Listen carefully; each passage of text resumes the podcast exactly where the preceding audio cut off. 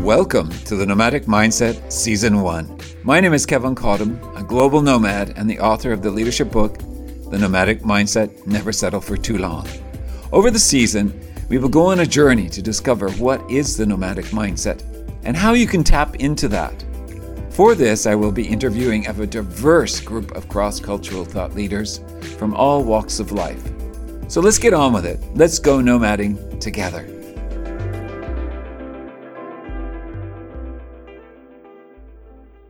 Welcome back to the Nomadic Mindset. And if you are tuning in for the first time today, welcome and enjoy the journeys we go on in each episode. In this episode, the Nomadic Mindset meets the digital nomad, Leighton Prabhu. Recently, I was in Singapore sitting at the lounge of the Jen Hotel in Orchard Gateway, and I noticed this man at the end of the table working away on his computer. I struck up a conversation and met a fellow Canadian and nomad, Leighton Prabhu. I was taken aback by his many years of travel globally as what is commonly known today as the digital nomad. Leighton has been working and moving around the world, living out of hotels and now Airbnbs, working on his computer, helping entrepreneurs to scale their businesses via e-commerce for over the past 20 years. Let's find out more about the digital nomad. Well, Leighton, it's wonderful to have you on the show today. The Nomadic Mindset is you. The Nomadic Mindset is you, as I say, because you are a digital nomad on many, many fronts. So I'm curious about your life and on the road and what it's all about. So are you ready, Leighton? Absolutely. Great. So Leighton, tell me a little bit about who you are. Wow, that's a very deep question. I think, we can start with where I'm from. I grew up in Ottawa, Canada. I went to university in Montreal. I did my first little bit of work in Toronto. And then I went to graduate school in the UK at Cambridge University. And since then, I've kind of been working internationally, first as an investment banker in J.P. Morgan and then Bank America between Hong Kong and Singapore. And then I moved on to New York for a number of years. I worked as a consultant to Citibank. Then I kind of got the itch again to get into emerging markets, and I took a position at PwC in Moscow for a couple of years as a consultant. And then I enjoyed it so much, I decided to stay on a bit longer and kind of started a business that was helping foreign companies come to the Russian market, which was oriented towards e-commerce. So I got to get involved with some interesting companies. And that's kind of morphed into consulting of various different kind of companies in different markets. And our clients are no longer coming to Russia, but they're based around the world now. And major markets include the US, the UK, Canada. We have some Asian clients as well. So that kind of lets me travel around to meet clients and develop new business, as well as the general area of e-commerce I find a lot more dynamic than what I was doing in the finance world. Wow. I mean, that's quite a life. And this has allowed you to have this, what one would call today, the digital nomad's lifestyle of being around the world and still being wherever there is a computer, you're able to log in and to do your work. And have you found that there are some challenges about that, or has it just been totally exciting all the time?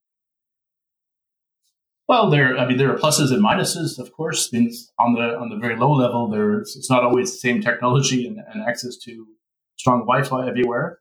But I think a lot of my businesses, it doesn't have to be always on the computer. What I find the benefit of traveling and meeting people is just actually understanding their businesses and having that discussion in person.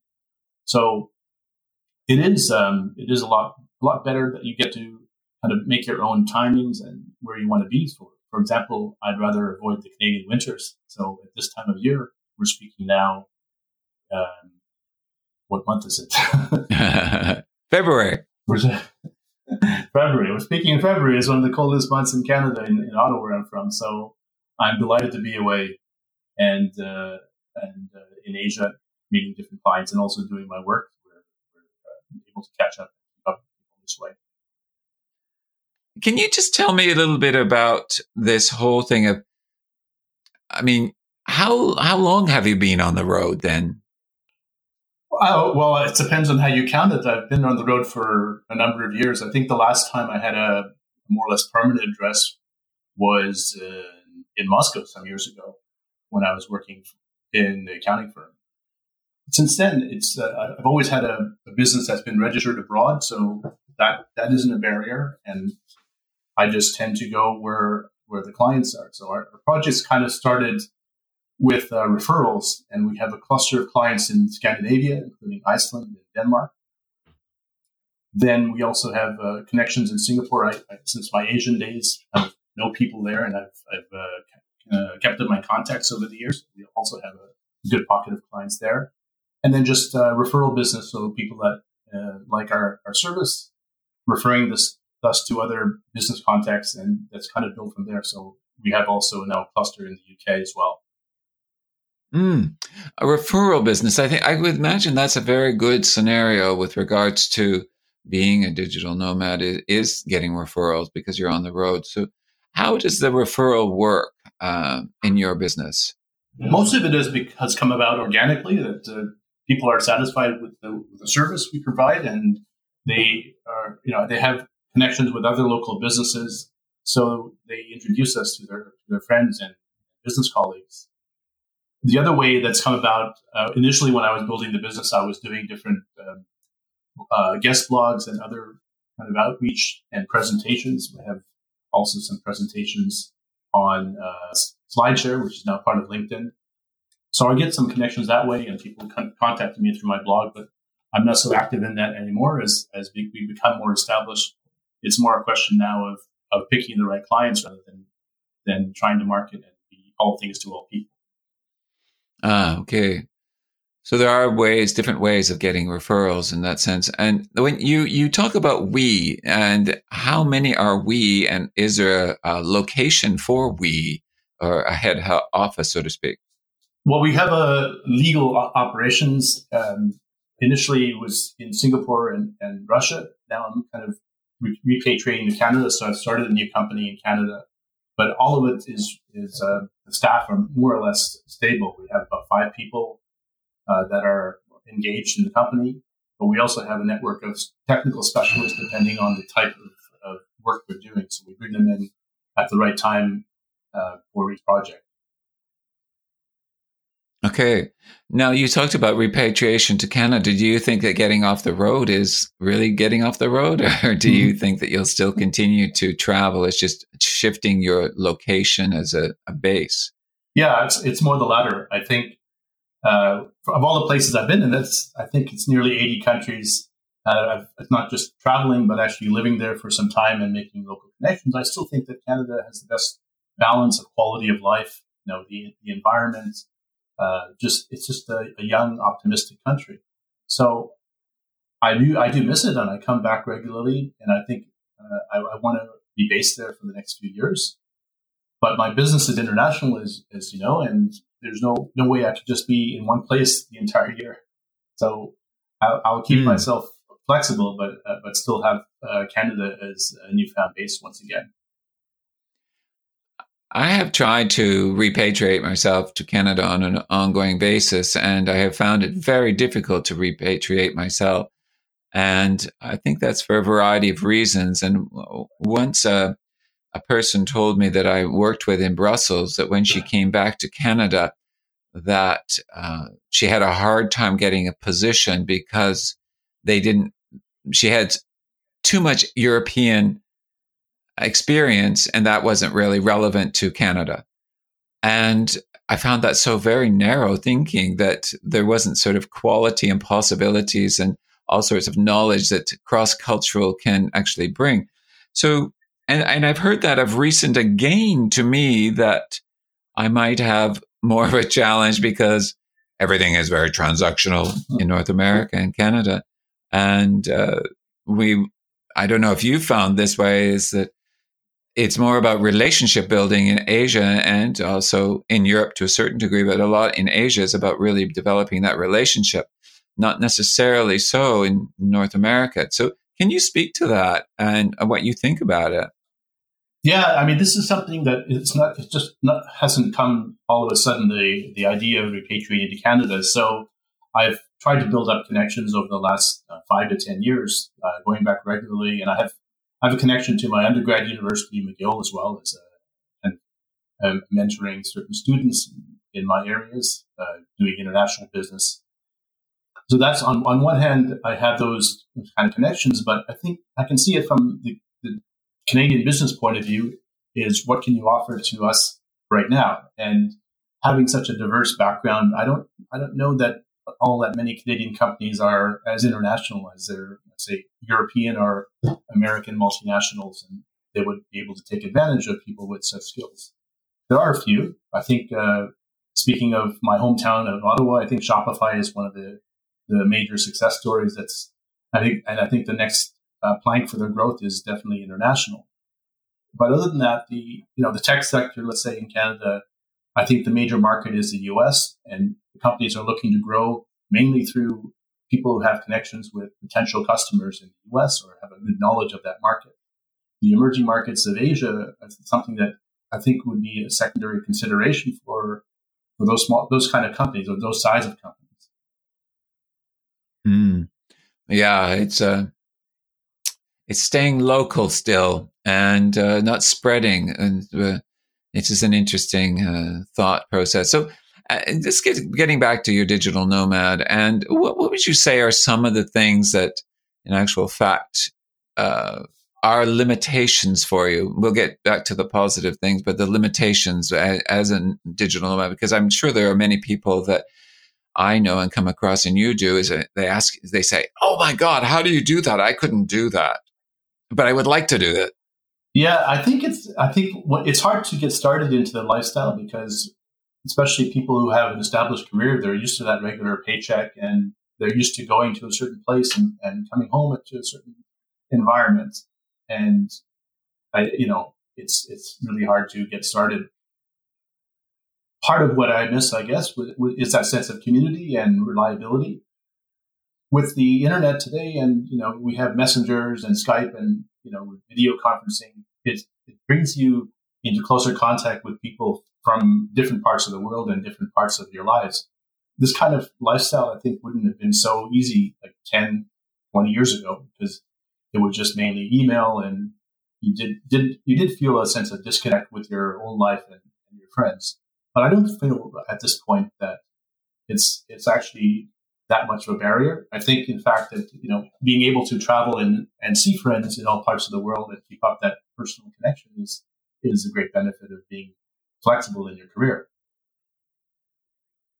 Does this take a certain mindset then? Because this is the nomadic mindset and talking about that. So I would imagine being a digital nomad, there is a mindset involved. And so can you just say what you think about that, and would it be the nomadic mindset? It's definitely probably not the settler mindset of just being settled in one place, but you do settle in one place from time to time. But I mean, the whole overarching mindset that drives you to do this, what would that be? What would you say to that? Well, I go back to when I was working full-time, especially in banking, and those were very intensive hours of work. You would go in the morning and come back just basically to sleep, take a shower, and go back first thing. And I can remember that the best part of my year was those 2 weeks I had off, and I was based in Asia. One of the vacations was traveling in the jungles of Borneo, and just starting from scratch and trying to find out places where people have never been before. We penetrated deep into the jungles, into longhouses where they haven't seen foreigners ever. So that, I mean, compared to my experience in working, was a lot more enriching. And I just wanted to do more of that and less of the office type of work. So I wanted to find something that can combine the two, have a sort of business that keeps things going. But the ultimate objective is not to make the most money as quickly as possible. It's to gain the most experience of the world and actually experience different cultures and different ways of thinking. I think that's the essence of the nomadic mindset. And it's something that if you don't have the taste for it early on, I guess people don't really identify with this mindset either. Mm.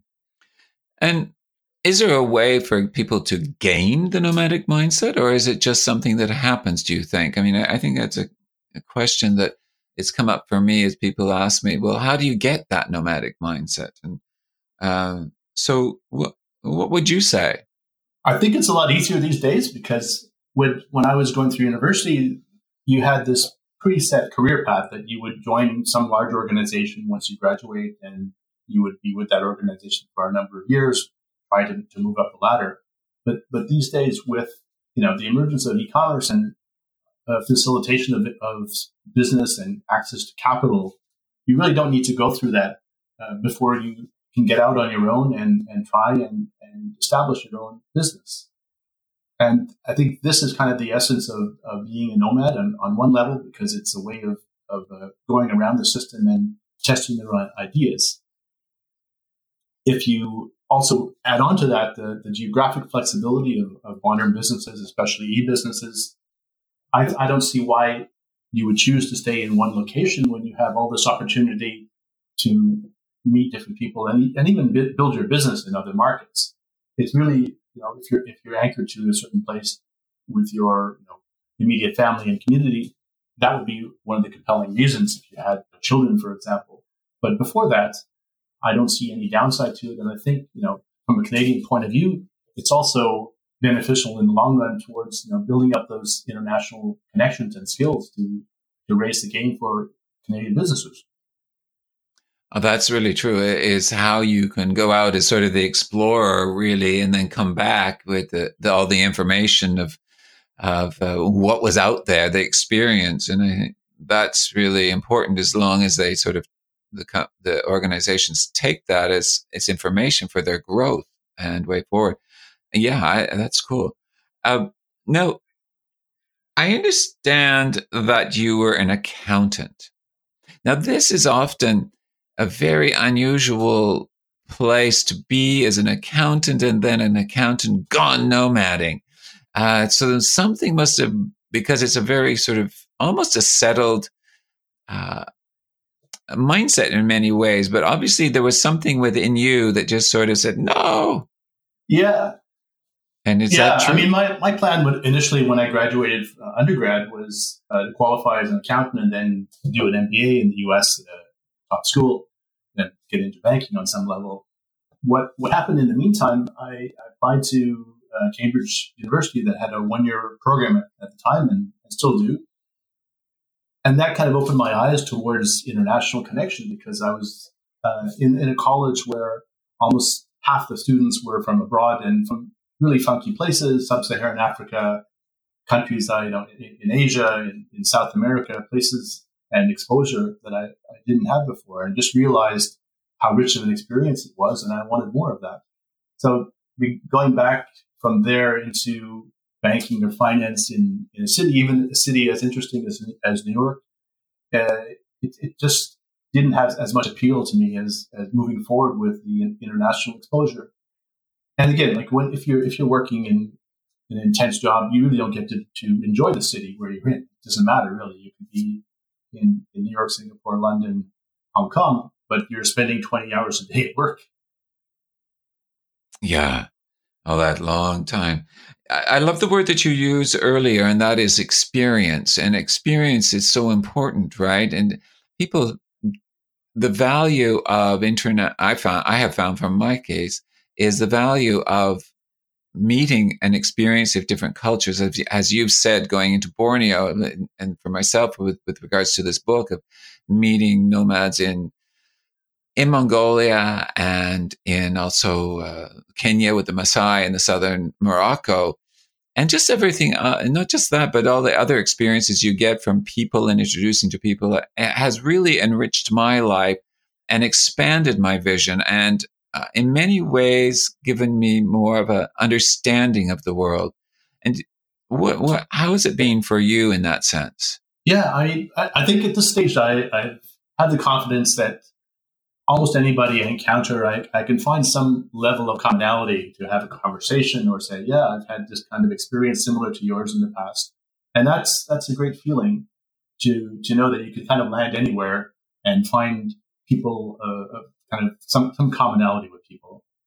I think that's beneficial in any walk of life. So right now, if I go back to Canada, but I am going back to Canada, And I don't look at myself as being in a single position. I think I can add value in different areas, and I want to do a number of different projects where my international experience would be helpful to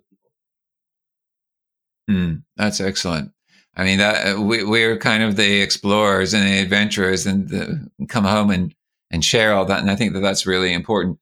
I remember a long time ago when I was first traveling that I met a woman in Israel, and she said she was an American woman. She was a Baptist missionary that had been in the Philippines. And she said to me, she says, you know, when you go home, you'll find that nobody's going to be that interested in what you're saying. They'll listen for a moment and they'll now move on. And it was so strange because I remember having conversations with friends. I was so excited about what had happened and all my experiences. And it was true. And eventually I just stopped sharing them. I think that has shifted in the world now, is that people are enjoying more. And I know that through Facebook and all those things that people love to watch the travel. Do you find that as well? Yeah, absolutely. I think, you know, younger people in Canada or elsewhere, I think one of the top priorities in their lives are to travel and explore the world while they're still young. And it goes back to how you can start something from abroad now from your computer and get going without having to get into the rat race. So before you're ready for it, I think before people had a certain set kind of vision of their lives, and now it's opened up dramatically. That wonderful. That openness is great. I mean, there's an increasing number of people that are digital nomads, but also remote working. And apparently that is going to just continue to increase. And so organizations are having to shift the way they look at things because people want to have this adventure and go elsewhere. Are you finding that as well when you go into organizations or when you consult? Are you finding this? Well, our organizations, our clients tend to be owner-managed businesses or legacy offline retailers who want to get into the e-commerce business or help externally that we kind of provide that expertise. So we're more or less their ongoing digital marketing arm. And from their point of view, yeah, when we have calls, they're always asking me, where in the world am I today? And there's a certain level of envy, but most of them are with families and they're tied down to their community. Their kids need to go to school, so they're not in the same position that they can be as flexible location-wise. Yeah, and they're living through your eyes in some ways. Yeah, it's cool. Do you feel that your education prepared you for this, or do you think it was your mindset and your desire which was inside of you? Yeah, much more the latter. I mean, my education is not unique, and most of my classmates have gone on to more traditional careers. I think it's something inside you. When I was younger, I started all kinds of different businesses when I was a kid. I had one of the first computers in my class, so I was offering word processing services to my fellow students. I was selling chocolate cigarettes aside when I was a kid. I was selling newspapers or magazines door to door. So I've always had this in me. And I think it's just, you want to accomplish something with credentials in university and then the CA qualification as well. But that kind of never really left me. And when I had the opportunity to do something of my own, it just feels a lot better when you're working and helping people out on a one-to-one basis. So what I'm doing right now, I can see that I've transformed our clients' businesses from X to Y. Whereas if you're working in a large organization, people aren't coming to you because of your personal expertise. They're coming to the institution.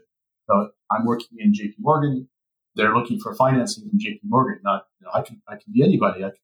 Anybody can occupy my position and do exactly the same thing. So it's much more rewarding what I'm doing now, and I really wouldn't want to go back into a large organization where I didn't have that direct connection with someone else's success. And what I hear you saying then, it is rewarding to have your voice lived in many ways, is what we might say in certain parts of the industry that I'm in, is living your voice, speaking your voice, and you're taking control. And I love the whole other word that you used, is it gives you confidence, which I think is fantastic. There is one thing that I would, you know, there is this piece around the geopolitical situation, which is hunkering down into populism and anti-migration and all of this. And I mean, obviously, I'm certainly not for that particular thing of anti-migration because I'm a migrator on an ongoing basis and you are. What are your thoughts around this and why this might be happening? Is this a mindset or what's driving this? Well, I think there is a bifurcation in society now for people who haven't had those experiences and international connections feel threatened by people who have they have the talents and they're kind of rising in society. So it's more a reflection of fear, I think, than anything else. People who haven't been able to get into that segment of society. It's a shame, and I think I don't know what the solution to it is because you're seeing in a place like Canada. When I was growing up in my class, I was probably one of two that were non-white. Whereas now, if you go into any major city in Canada, you probably see, 30%, sometimes 40% in major cities who are non-white. And that kind of has shifted the balance of the Canadian mindset. There was a time when maybe, you're going from 10 to 20, and there was a lot of backlash against that, and I've lived through that as well. I think in the U.S., it's similar. I think these pressures are far more pronounced there, and it's a real shame. And you see this as well in Europe. Yeah. And it's strange because we were all migrants at some point in North America, right? And these are really young countries. Yeah. Your family migrated from India, I would imagine, did they? Or Yeah. My father first to the UK, then to USA, and finally to Canada. So I was born in Saskatoon. I don't know other country, but since I've become an adult, I've done a lot of traveling, and I do spend more time in India now. My younger brother has never actually been to India, so these are our ancestral homes. But right now, I would say we are all Canadians. Yeah, I know. I'm from a British heritage and I still have family there. However, I did enjoy having a British passport, but now with Brexit, I'm not so interested in it because it was more about having the leverage throughout Europe, it being there. So I would like to get a more European passport yet again, just for more possibilities. But I believe there are no boundaries. And I think that's the thing about this is that there aren't any boundaries, whether you're working around the geography of the world, or if you just within your business, there should be no boundaries. And that is really the metaphor for the nomadic mindset is taking that. Leighton, it's been really wonderful having you here on the show. And I would love to ask you one more question. And that is, if somebody was wanting to get into being a digital nomad, what are 3 things that you would say that they need to have and around the mindset and also anything practical? Yeah, I think, first of all, it comes from within that you need to understand that there's going to be uncertainty and you have to be comfortable with uncertainty. So that comes from, I think, in your background, not just taking the first leap, but taking a series of, even in your own city, maybe trying new things or getting into different activities or new activities and developing that flexible way of thinking. I think also you need to be comfortable traveling and being in places where you're not physically comfortable all the time. That is unknown whenever you're traveling, especially in emerging markets. So if you really desire those kind of things, you should think twice about getting into the nomadic lifestyle. And then I think finally, look around you and see what kind of relationships you have and the diversity of people in your lifestyle and whether you're looking for more of that or whether you're comfortable in your little, comfortable in your current environment, your current relationships, because they will be strained when you're not physically there. And you need to make extra efforts to keep up those relationships. And if you want to come back eventually, like I'm coming back to Canada, I'm not starting from scratch again because I have put in the time and resources to keep up with people in my prior lives. You have been smart then by setting it up for your return, which is very good. You're thinking ahead of the curve, which is fantastic. So yeah, I mean, I want to thank you very much. I mean, these have been great three things: comfortable with where you are, need to deal with uncertainty, understand that, and the desire, and also relationships. Yeah, it's about relationships, not only with yourself, but others as well. And I really want to thank you very much for being here with me and helping others to understand a little bit more about being a digital nomad and what it can be. And it's also the joy of what it can be. So thank you very much, Leighton. Thank you, Kevin. It was a pleasure to speak with you, and look forward to staying in touch. Great.